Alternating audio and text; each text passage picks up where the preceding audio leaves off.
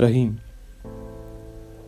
یہ کہانی اس زمانے کی ہے جب زمین و آسمان ایک سطح پر نہیں ملا کرتے تھے۔ یہ کہانی ہے کشمیر کی وادی کی۔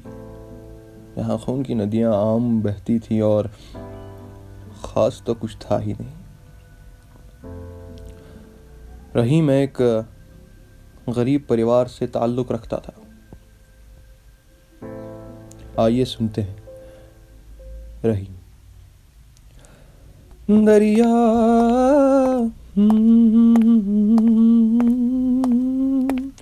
ارے، کمال ہے۔ آج کے ساری وان بند وان کتان بہ زامت دود۔ خیر، وچھو بنما کن جائے اوہو۔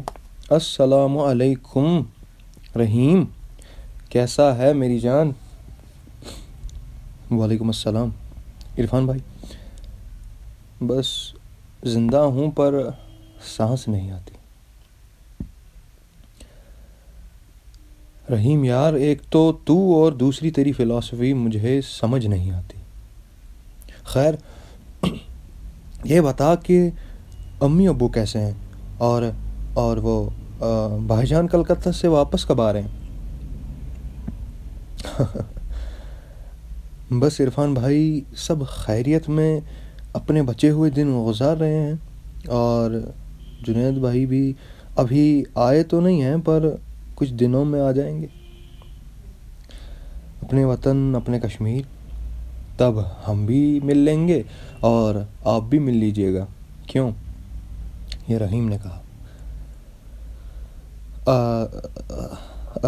ہاں اس کی باتیں۔ اچھا میں چلتا ہوں، پھر ملاقات ہوگی۔ عرفان نے کہا۔ جی انشاءاللہ۔ رحیم نے جواب میں کہا۔ تو عرفان بولے، کوئی بات کبھی سمجھ نہیں آتی مجھے اس کی۔ ہاں عرفان بھائی، میری باتیں وہی سمجھ سکتا ہے جو صحیح میں کشمیری ہو۔ ٹھیک چا یہ رحیم نے جواب میں کہا۔ رحیم بچپن سے ہی لوگوں میں نہ گھلنے ملنے والا اور ذہن سے پریشان شخص۔